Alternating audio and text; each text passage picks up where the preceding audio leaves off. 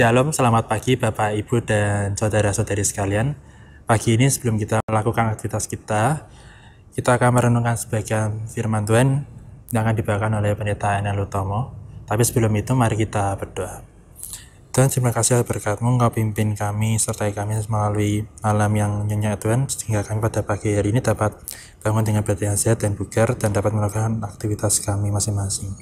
Sebentar kami akan merenungkan kebenaran firman-Mu, sertai dan bimbing kami, dan juga bukalah hati kami untuk dapat menerima dan melakukan firman itu dalam kehidupan kami masing-masing. Masih Tuhan saya berdoa. Amin.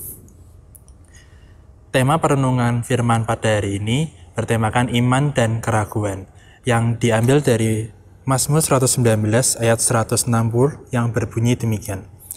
Dasar firmanmu adalah kebenaran dan segala hukum-hukummu yang adil adalah untuk selama-lamanya. Selamat pagi Bapak Ibu Saudara yang dikasih Tuhan. Tema hikmat pagi sepanjang pekan ini Sangat berkaitan dengan tema kebaktian minggu Bergumul dengan keraguan-raguan Tema bergumul dengan keraguan-raguan Bertujuan mengajak kita Setiap orang percaya memahami cara mengatasi keraguan-raguan Yang muncul dalam hidup dan dalam pelayanan Berkarya bagi Allah sehingga kita dapat bersikap dengan tepat terhadap keraguan-raguan tersebut. Dalam salah satu khotbahnya, Stephen Furtick, pendeta dan penulis lagu dari gereja Elevation Church di North Carolina, Amerika Serikat, mengaku kepada jemaatnya bahwa dia pernah meragukan isi Alkitab saat membacanya. Furtick sengaja membuka kisahnya ini kepada jemaat karena banyak orang berasumsi bahwa para pendeta tidak pernah bergumul dengan keraguan. Bagi Furtik, memiliki keraguan bukan berarti tidak beriman. Iman bukanlah ketiadaan keraguan. Iman adalah menaklukkan keraguan itu. Keraguan adalah bukti adanya pertumbuhan. Semakin saya mengerti, semakin banyak pertanyaan muncul Keraguan yang menerpa tersebut justru membuat dirinya menggali lebih dalam kebenaran firman Tuhan. Mengizinkan roh kudus membimbingnya dan meminta pengertian dari Allah. Serta berupaya menerapkan kebenaran firman Tuhan dalam hidupnya setiap hari. Bapak ibu saudara yang dikasih Tuhan harus diakui keraguan dapat menerpa siapa saja termasuk orang percaya.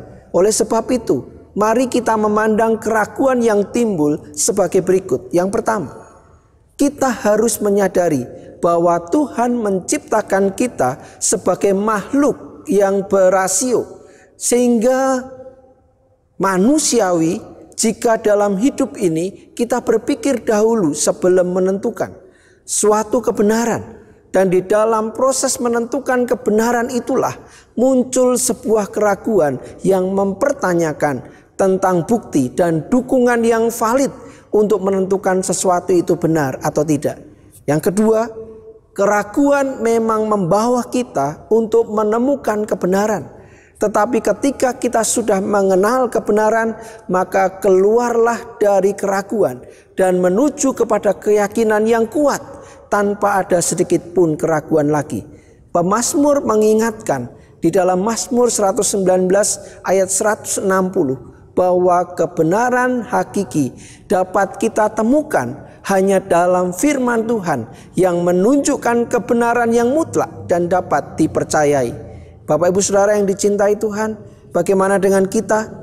Keraguan dapat muncul kapan saja dalam hidup kita, tetapi kita harus selalu ingat dan kembali kepada firman Tuhan. Kita harus keluar dari sana dan menuju kepada keyakinan kokoh dalam Kristus Yesus Tuhan kita. Jangan jadikan keraguan sebagai gaya hidup, namun miliki keyakinan kokoh pada Tuhan. Amin. Mari kita berdoa. Bapak yang baik, kami sadar benar dalam hidup ini muncul keraguan, muncul kekhawatiran, muncul kecemasan di dalam hidup kami.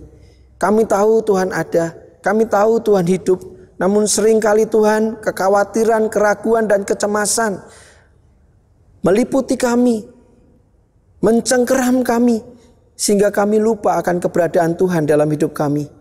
Oleh karena itu ajarlah kepada kami untuk terus menatap, mengarahkan hati pandang kami kepadamu, dan biarlah kami terus tekun belajar firman-Mu, sehingga ketika keraguan itu muncul kami dikuatkan. Ketika keraguan itu datang, kami dimampukan untuk percaya bahwa kami tidak berjalan sendiri, tetapi kami berjalan bersama dengan Tuhan yang mengasihi kami.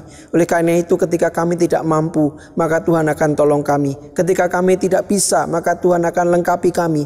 Bahkan di dalam keterpurukan kami, Tuhan akan memberikan kami kekuatan. Tolong kami, Tuhan, supaya kami tidak ragu lagi di dalam hidup ini, tetapi kami punya keyakinan kokoh di dalam firman Tuhan dan di dalam Tuhan yang mencintai kami. Di dalam nama Yesus kami berdoa. Amin. Selamat pagi ya Pak Pras. Kamu tambah gemuk ya.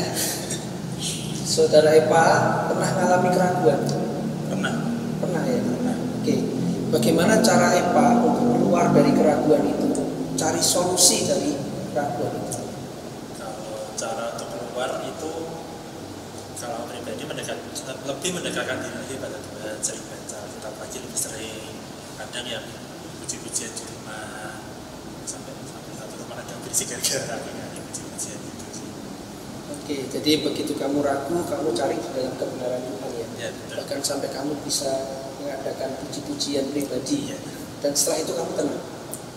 ya kalau masih kurang aku tambah lagi durasinya kalau emang sudah merasa tenang aku berhenti dan kembali beraktivitas lagi Dapat jalan keluar. dan Wah, puji Tuhan ya. Terima kasih ya Pak untuk persamaan kita pagi ini. Bapak Ibu Saudara yang dikasih Tuhan, ketika kita mengalami keraguan, mari kita tidak panik, tetapi kita cari Tuhan. Kita mendengar suara Tuhan. Kita menyediakan waktu untuk mendengar suara Tuhan. Dan biarlah keraguan itu menjadi sirna, keyakinan kokoh akan kebenaran Tuhan menjadi nyata dalam hidup kita. Selamat berkarya, selamat menikmati kasih setia Tuhan, jaga protokol kesehatan. Tuhan memberkati kita.